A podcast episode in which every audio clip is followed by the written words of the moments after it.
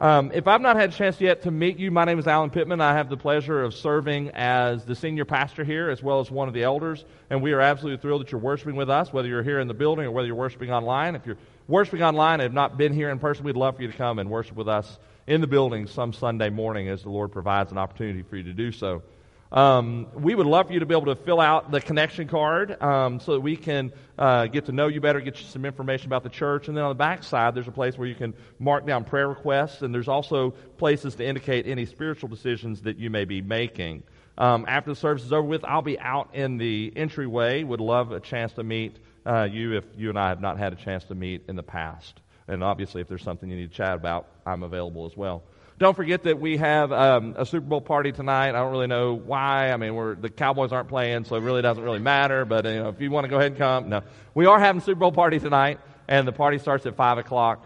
We'll be all downstairs. We'll be in this room. We'll also be down in the children's worship space. Um, I would ask you to bring some food with you, just some party food. You don't have to bring a casserole. You don't have to bring, you know, uh, green beans or whatever. Just some kind of party food that you would uh, enjoy at a Super Bowl party. And if you could, bring enough to share with some others as well. If you are interested, I know we got some Chiefs fans over here trying to let me know it does matter. I mean, the reason it matters is because uh, the quarterback, I don't know if you ever heard of him or not, he came from my high school. So anything that is good about him probably is because I trained him, right? But anyway, no. Uh, so uh, if you want to bring games, you can. Like I'm coming to watch the game, but if you want to play some board games, bring them with you, and we can use those. Volleyball is going to be open to play, um, and so all of lots of things are going to be happening. You can just sit and visit with your church family. It's good to be together, right? And um, at halftime, there'll be a short uh, worship time together uh, with some singing and about a two or three minute uh, devotional thought uh, on God's Word. So invite your friends. It's going to be a good time tonight at 5 o'clock here at the building. All right? We are starting a new series today. Like, we finished up the book of Acts, and now we are moving to the Old Testament, and the book is Micah. So uh, I'm excited about how God's going to move us through the book of Micah. Hopefully, when you came in, you picked up a worship guide, and you'll see the new logo for the book of Micah. We'll talk about it in just a moment. And uh, there's a place on the back of that to take notes as we go through. Also, when you came through, you should have received a Micah reference guide, and I, I'd encourage you to have both of these handy, accessible, and I'll explain both of them. And then if you did not receive one, maybe you're worshiping online or you came in and you didn't grab one or whatever, if you're here in the building, uh, when we dismiss, there are still some of these available out on the welcome table, which is out in the entryway. And then if you're at home and you're not able to be here today, come next week and we'll get you a copy, all right? So hopefully you'll have both of these as we kind of walk through it. I'd encourage you to go ahead and grab a Bible. Uh, there should be a Bible near you if you didn't bring one with you, uh, under a chair, somewhere around you. Feel free to keep that. That's our gift to you if you need a Bible or you know somebody who does need one. We're going to be in the Old Testament book of Micah. If you need to go to the table of contents, you can, um, but uh, there's no shame in that game. And you can find the book of Micah. It's in the last 12 books of the Old Testament. Um, it's a short book, it's got seven chapters. Uh, but I encourage you to turn to the book of Micah. As you do that, I want to kind of set this up a little bit. The Old Testament is, uh, in fact, it came up in our equipment class this morning. The Old Testament is basically divided into different categories. Loosely, it's based on this the books of the law, uh, there's some history, there's some wisdom literature, and then there are the prophets. And so the last 12 books of the Old Testament are the minor prophets. It starts in Hosea and finishes in Malachi. And the reason it's called minor prophets is not because they're not as important as Isaiah or Jeremiah or Ezekiel or Daniel. It's just that they're called minor, M I N O R, uh, because they are shorter in length. Um, and honestly, the uh, prophets, especially, uh, well, actually, any of them, are sometimes seen as the least popular books for Christians to read. And the reason is, is because at times they have unusual language. It has lots of warnings. There's laughter there, and this uh, like a lot of times there is, right? There's warnings and condemnations and judgment.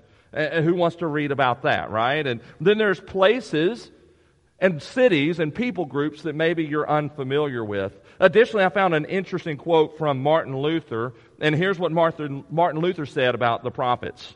They have a strange way of talking, like people who, instead of proceeding in an orderly manner, ramble off from one thing to the next, so that you cannot make head nor tail of them or see what they are getting at. Now, obviously, Martin Luther's not saying that we can't. He's just saying with natural eyes, it's sometimes hard to follow the prophets, and therefore sometimes we avoid them. But the reality is this whenever we dive into the minor prophets, specifically Micah, as we look at this series, you're going to, we are going to find out more about the character of God. Whenever we study God's Word, our starting point should not be ourselves. We're talking about that in my equipping class this year, this semester. The starting point of studying God's Word is not ourselves. The starting point of studying God's Word is the character of who God is. And the only way I understand who I am is if I first understand who God is.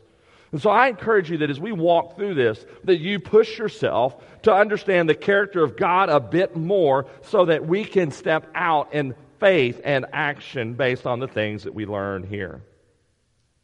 Today, we start this new series on Micah, and you can see right here on the screen, as well as your worship guide and on the reference guide, that there are tons of words here. And the reality is, there are two sets of words. They just repeat themselves on this graphic. And the reason they repeat themselves on this graphic is because they repeat themselves throughout the book.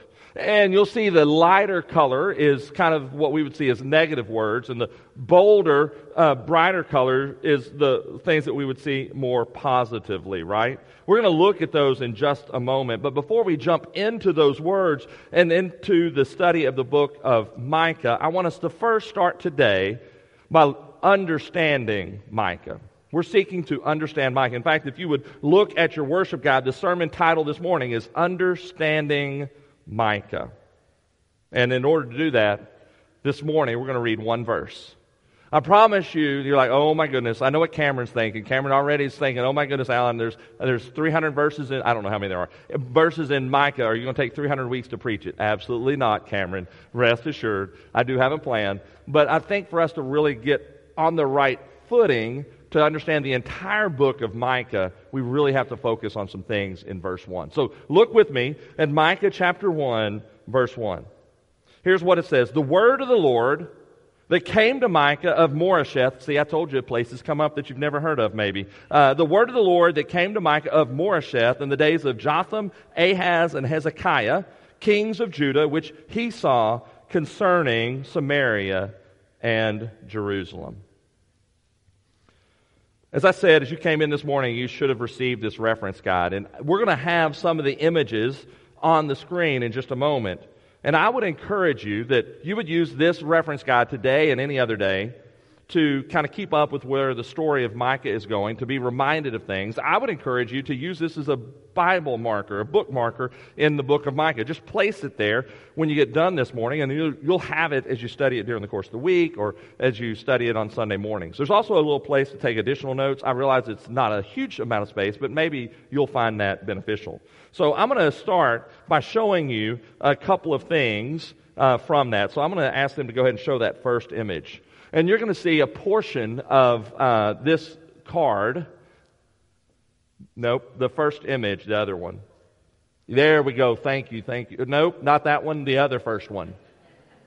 That first one. Thank you very much. All right, there we go. All right, yeah. All right, so there we go. So I want us to stay on this card for just a second. Leave that up until I say I'm done with that. So the name Micah, the starting point, we need to understand the name Micah has a meaning and it's important for us to see it, and we'll talk more about it in just a moment. But let's start by just seeing what it means. It means who is like Yahweh? Who is like Yahweh? Which is a name for God, all right? The next thing on that slide that you're going to see is you're going to see the divided kingdom of Israel. And, and I want to kind of walk through this. And as it's on the screen, understand what took place to get us to the divided kingdom. Here's what took place. Perhaps you're familiar with the first three kings of Israel. Probably you are. You've probably heard the names Saul, David, and Solomon. Those three guys were the first kings of Israel, of Israel okay?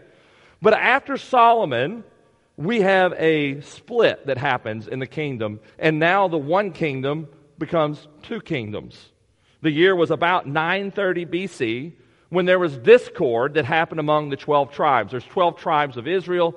I'm sure you don't know what it's like to have family squabbles, right? But there were squabbles that happened among the clans and the tribes of Israel. And because of that, and because of some political unrest, and if I told you everything I would tell you about it, then we'd have like 14 sermons this morning. So I'm just going to leave it to suffice it to say that the reason the kingdom split into two is because the tribes were squabbling and part of that was political unrest as well. So in the year 930 BC, the, the kingdom of Israel split. So you can see on the screen there, you have the southern kingdom and you have the northern kingdom. Please take note of the names because it can get confusing if you don't keep that in mind. Because look, it's the divided kingdom of Israel, and yet one of those kingdoms is called Israel. So when you read the name Israel, sometimes it's for the whole people of God, and sometimes it's about the northern kingdom. So you got the southern kingdom, which is obviously in the south, and it's referenced by its name Judah, one of the tribes that were there in the south.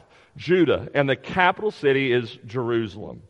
Then in the northern kingdom, you see there that it says Israel or Ephraim. Ephraim is one of the tribes that was in the north, one of the stronger tribes in the north. So sometimes you'll see Ephraim, and it's not just that tribe, but it's the whole northern kingdom of Israel. Do you see how this gets confusing?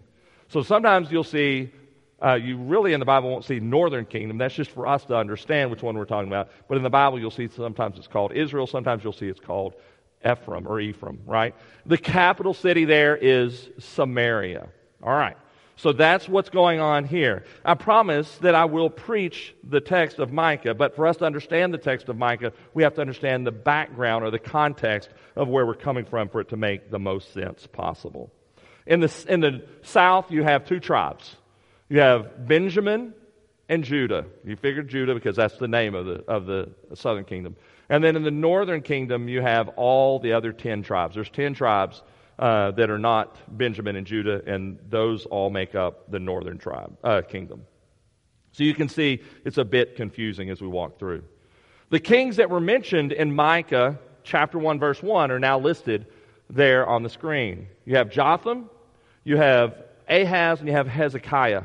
Because of um, historians, not just Bible historians, but historians in general, we're pretty confident that those dates are pretty solid, give or take a year or whatever. But these are the rough starting days. This is not when they lived, this is when they reigned. So Jotham was king from 742 to 735 and on down the list, right? These three men were all kings of Judah. Judah is which kingdom, the north or south?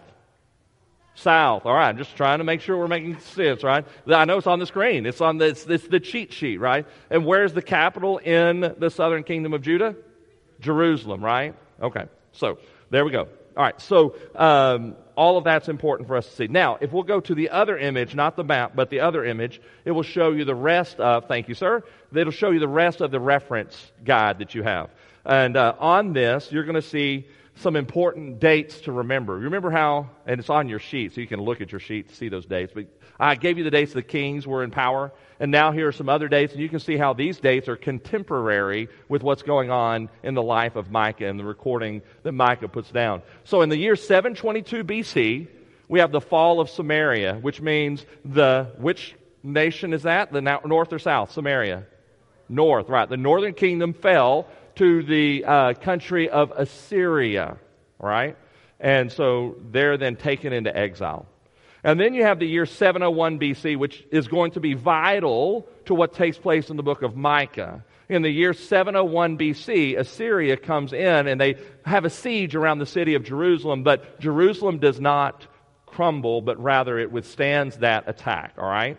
And then in uh, 586 or 587, depending on which scholar you read, it's sometimes 586 and sometimes 587. You'll probably hear me say one date or the other. I don't even know which one I prefer to say. But somewhere around 586, 587, Jerusalem, which is which, north or south?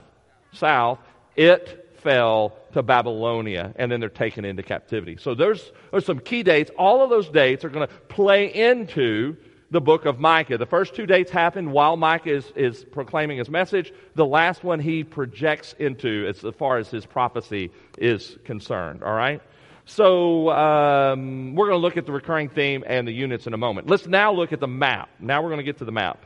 I feel like Dora. Doesn't she talk about the map? Like, all right, there we go. All right, sorry, sorry. All right, so this is black print. You may not be able to see, but you see up north is the kingdom of Israel. Down south, the kingdom of Judah.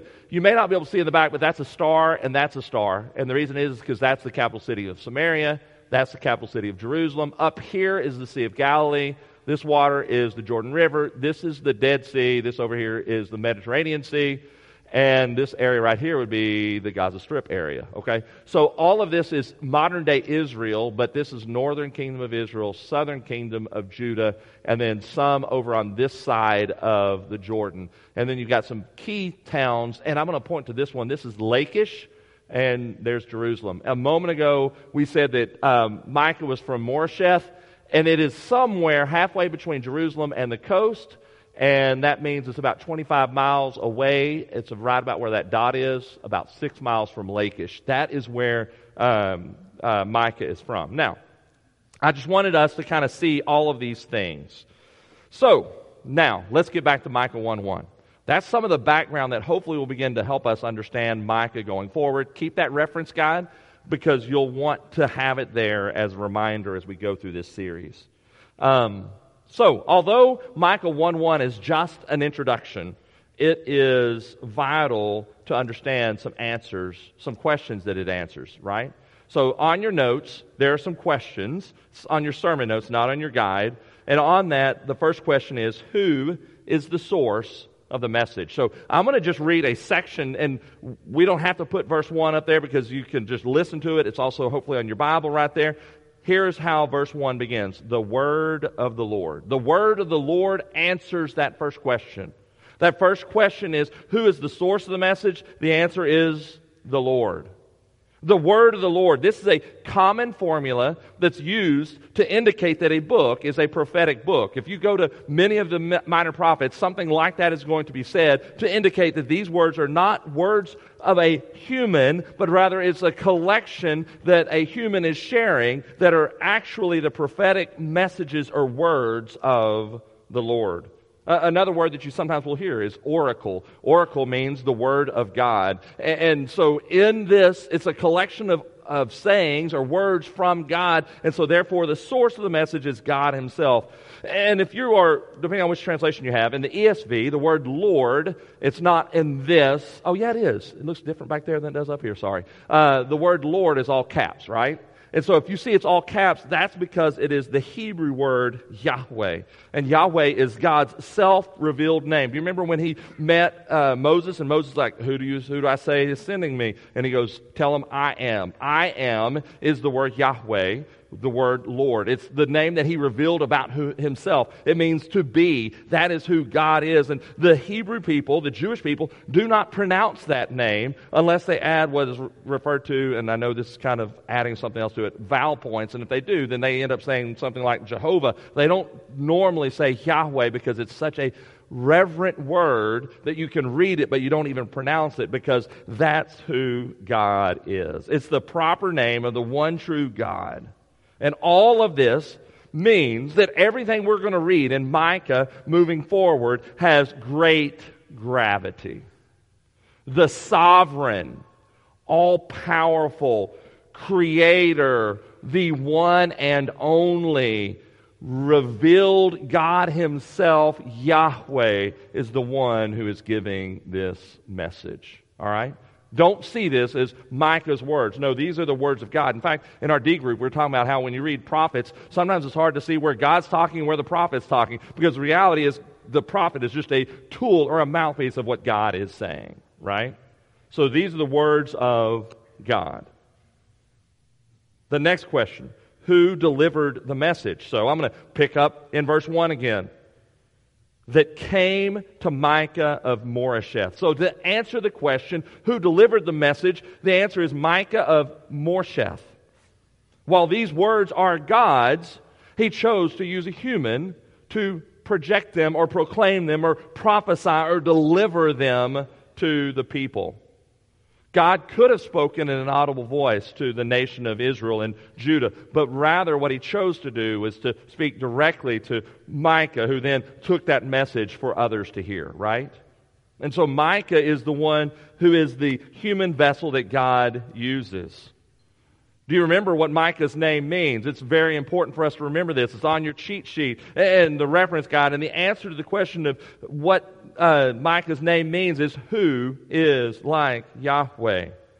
And so God is using Micah to deliver the message, and yet in the midst of using a human vessel, he's using him to point back to himself as to who he is. Does that make sense? Like God wants us to see who He is. This is not some dry, dusty piece of material that we're trying to understand about, oh my goodness, Alan, you lost me in the year 586 or 587. I, don't, I can't even picture what that was like. The reality is this God wants us to see who He is. And even in the name of Micah, His messenger, He declares that. So, this question of who is like Yahweh is a theme of the book. We're going to discover who God is and what God is like. And because of that, we're going to see how we're to live our lives based on who He is. He came from Moresheth. Like, why is that pronounced there? We don't know for sure, but perhaps the reason it's there is just a way to say, hey, Micah's not from Jerusalem. Yes, Micah's in Jerusalem presenting the message of God, but he's not originally from here. He's down the road, right? And so he came from a small village, a, a little city, a little town, a little bump in the road. In fact, we don't even know exactly, exactly where it was because it wasn't all that significant of a place. But that's where he's from. Here's the next question When was the message delivered? This is important because if we're going to understand the message, we have to understand the context or the time period that it was delivered. So the question is, when was it delivered? The rest of verse 1 goes from there. In the days of Jotham, Ahaz, and Hezekiah, kings of Judah. To narrow the dates, on your cheat sheet, you can see that means it was not written before the year 742 and it was not written after the year 687. Micah was not alive during that whole time frame. He was alive during a portion of that time. Based on the context clues in the book of Micah, it appears that the bulk of what he writes about comes from the year 750 to 701. Anybody know why 701 is important? Do you remember what we said about 701? 701 is when the city of Jerusalem is, is uh, besieged, right? And there's this impending threat from Assyria as they come into Jerusalem. And so we're going to see that revisited in the book of Micah. All right? So that's kind of where, and it's also after Samaria has been taken captive, right? Um, it seems that the majority of his messages came during the king, uh, the, the reign of King Hezekiah. We're not going to turn to this verse, but I'd encourage you to write down in your notes and read it later. Turn uh, at some point today to Jeremiah chapter 26, verse 18. Jeremiah 26, 18. Because in Jeremiah 26, 18 is the king Hezekiah, and in Jeremiah 26, 18 is the prophet Micah. So we know for sure that he has a direct encounter with Hezekiah because it's recorded in Jeremiah chapter 26, verse 18. All right. Um, there is some question like, why does he mention Jotham? Like, why, what's the deal with that king? Like, why is he mentioned there? We don't really know, other than we know that uh, he came right after King Uzziah. Are you familiar with King Uzziah? He's mentioned in Isaiah chapter, chapter 6. During Uzziah's reign, things were going pretty well. It was a good, prosperous economic time frame for the people of Israel, or, uh, sorry, of Judah. I said the wrong thing. See, it can be confusing. It was a very prosperous time for the people of Judah. And then when Ahaz comes into power, sometimes because of him and sometimes just because of the circumstances of the situation, there's a shift in how the history and culture of that time frame is going. It's a distinct turning point. So, all of that to say, you're like, Alan, why are you telling me all this stuff? I think it's important for us to understand what Micah is preaching and teaching about. And also, it helps us understand that Micah is speaking to a specific people at a specific time in a specific situation. And so, for us to understand how it applies to us today, we first need to understand to the best of our ability how it applied to the original listeners. Okay? There we go. Let's go to the next question. Who was the message originally delivered to? That answer is also in verse 1. The next words in verse 1 says, Which he, talking about Micah, which he saw concerning Samaria and Jerusalem. Samaria is the capital of what? The northern Samaria is the capital of the northern, which is also called Israel or Ephraim, right? Jerusalem is the capital of what? The southern, which is also called Judah. So, whenever you see, here's another part of a prophet, whenever you see the capital city, oftentimes it's not just talking about the capital city, it's talking about the whole country. So, when it says it's the words for Jerusalem and Samaria, it's not like, okay, nothing applies to the rest of the country. No, it's saying this is representative of the whole nation. So, in other words, this message from Micah, uh, sorry, from God through Micah is delivered directly to both Israel and Ephraim as well as Judah. It lists Samaria first, so maybe Samaria is the most important one that receives the message. Actually, no. It's just in priority of how it takes place. In reality, more than likely, Micah 1, verse 2 through 9 is the only place where Samaria and Israel or Ephraim are addressed. And more than likely, everything after that is only addressed specifically to Judah. And yet, there are a few words to Samaria, and so that's why it's listed the way that it is. All right. So, um, there we go. That's all of verse 1. The last question that I'm asking is getting us ready for the rest of the series. And it's not answered directly in Micah 1 1, but rather this is kind of a preview, if you will, a trailer for where we're going. Here's the last question. The last question is What are the main themes of the message? What are the main themes of the message? I'm going to ask the guys to go ahead and put the, um, the sermon logo up there, the one with all the words on it and stuff, because there we go. Thank you very much. There's the themes right there. All right? There are the themes. I want us to look at it together. Leave it on the screen, but here are the themes. Judgment, sin, oppression, injustice, condemnation, indictment, corruption, false worship. Now, let me pause for a second. If you're thinking, oh, the theme is make sure you worship falsely. No, it's saying you're worshiping falsely, which is a wrong thing. When you worship falsely, then there's judgment. When you worship falsely, there is sin. When you oppress a people, that is sin. When that happens, you get indicted against. You are, there's judgment. So all of those things are going to reappear throughout the book of Micah over and over and over and over and over again. That's one reason why people don't like to read prophets because they're like, oh my goodness, like that's the bad news. I don't want to read the bad news. But to understand the good news, you have to understand the bad news, right? And so then the good news, the theme that you see on the screen, these are all good salvation, hope, forgiveness, remnant, meaning there's a remnant of God's people that will continue to follow him even when others don't, justice. We're challenged to walk humbly we're to have mercy. There can be restoration, and that's possible through the Messiah. All of those are themes that will repeat themselves over and over and over and over again.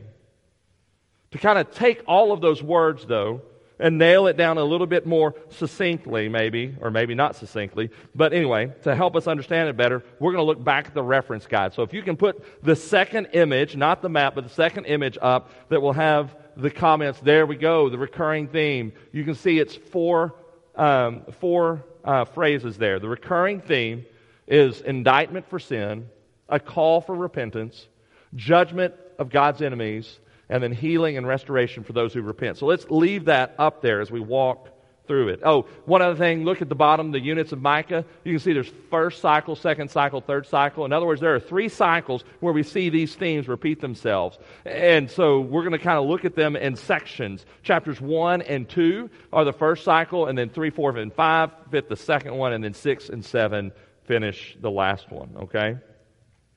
So here they are a little bit. Uh, indictment for sin. God brings in the book of Micah formal charges against Judah for her sin. Indictment. That's a, like a legal proceeding. He is, he is judging them for their sins. Do you know what that judgment is? Romans 6:23 says the wages of sin is what? Death. There's an indictment for the sin of God's people, and if they don't repent, there's destruction and fall and death. My question for you, my question for you is do you see the sin in your life? My question for me is do I see the sin in my life? You see, if you have trusted in Jesus as your Lord and Savior, just as we celebrated with two men that got baptized today, it is true that our sin is washed away, but the reality is we still can have sin in our life that is a hindrance to our relationship with God. And judgment is coming on that sin. Consequences, right? So, my question is are you able this morning, through the power of the Holy Spirit, to acknowledge the specific sin or sins in your life that need to be repented of? Do you see sin in your life? The second part of this recurring theme is a call to repentance. Once we see our sin, we're to repent of our sin. And so, what God does in the book of Micah is repeatedly call on his people to repent and turn from their sin. He doesn't just say, You're indicted for your sin, and I can't wait to, blow, wait to blow you up and to smithereens, but rather he says, Look at your sin and how far you are from me. Repent of your sins, turn from your sins, and begin to follow me. So, there's a call from God to his people to see their sin and as a result of that to repent of their sin. He does the same thing for us today. If you've never placed your faith and your trust in Jesus Christ and he's asking you to see your sin and your need for a savior, that you can't work for your salvation, but rather you have to trust in God's free grace. that's available to you in and through Jesus Christ and him alone that Jesus died a death that you deserve, that he lived a life you couldn't live, that he went to the cross taking the weight of your sin and my sin upon his shoulders, that he died a punishment from God, receiving God's judgment and wrath for sin, and willingly did so that if we would place our faith and our trust in him, we could experience forgiveness ourselves. See, Jesus went to the cross for our sin. He died was in a tomb for three days and was raised on the third day, overcoming sin and death in the grave. So if you trusted in Jesus for Savior, as your Savior, have you trusted in Him? Have you experienced your need for repentance for salvation? If you are a follower of Jesus, do you see your need to repent of sin even after salvation because that's a hindrance in your walk with Christ? So, as it relates to this common uh, theme that comes throughout, do you see your need to repent of the sin that's in your life? The third recurring theme is judgment. If one does not repent of their sins, judgment comes. Judgment of God's enemies. I want you to hear me carefully here. It says judgment of God's enemies. Did you know that when Micah was preaching, he was primarily preaching to the people of God?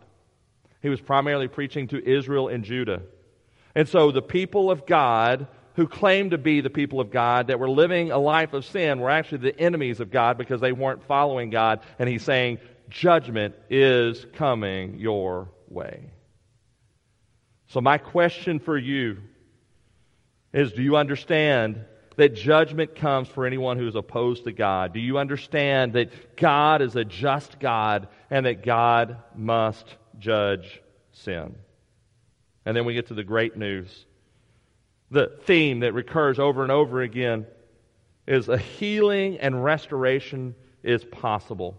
Healing and restoration for those who humble themselves and repent. All throughout the book. Even while Micah is in the midst of saying, horrible judgment's coming, you're going to be exiled, these terrible things are coming, but if you'll turn to God.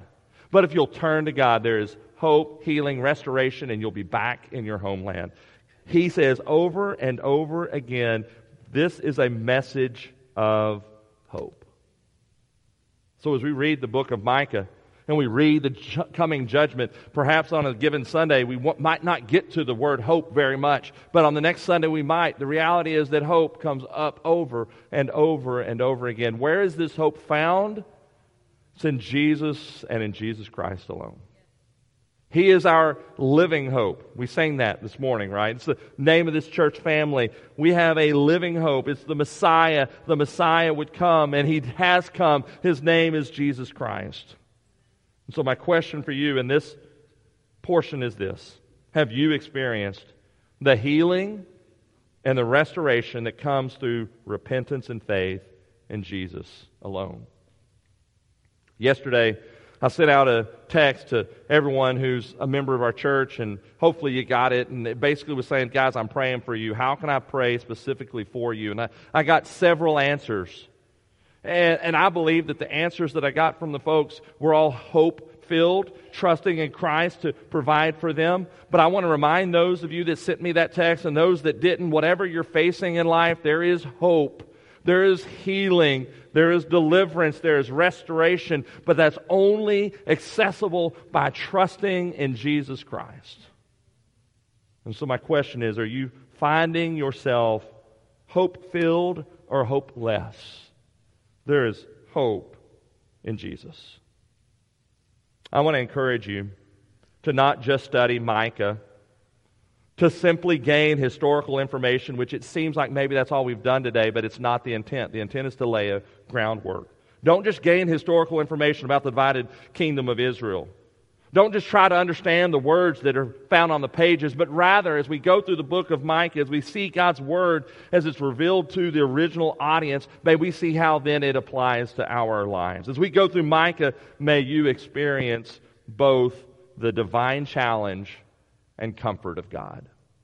If I were to kind of describe the, the message of, of Micah, I would say that there's both a divine challenge and a comfort found in God. So, the last thing I want to ask you before we respond with singing and giving of offerings and praying together is if Micah is about a divine challenge and comfort, what is God challenging you with today? And where do you need to find comfort today?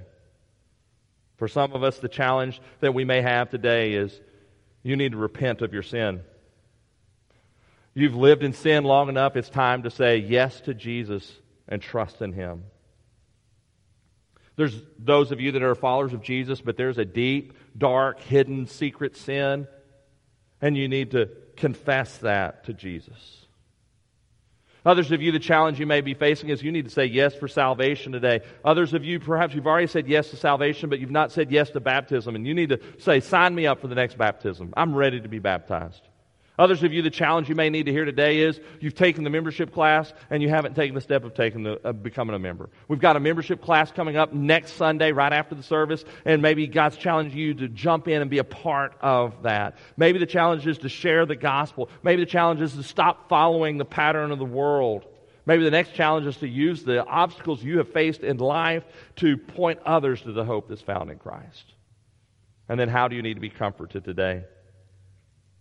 I'm not going to list all the different possibilities because they could be endless. But if you need comforting today, find your comfort in Jesus. Hope in Him. Understand that forgiveness is available, restoration is possible, reconciliation can happen, all through the hope and the comfort that is found in Christ. I'm going to lead us in prayer. And as I pray, we'll be preparing our hearts to respond as the Lord leads us this morning. For some of us, you need to respond by coming to the altar and praying. Some of you need to come and pray with me. Some of you need to grab a friend and bring them to come pray with you. Some of you may need to grab your worship, uh, uh, your connection card. That's what I'm looking for. And mark a spiritual decision. Maybe you need to get out your phone and sign up for the membership class or for baptism. Maybe you need to sign up for a hope group. Whatever the Lord is leading you to do, say yes to that. We're going to have two songs of, of uh, response. The first one, um, I'm available to pray with. The second one, I'm still available, but that's when offering plates will be passed if you have something to drop there, either your connection card or a giving envelope, either one. Let me pray for us.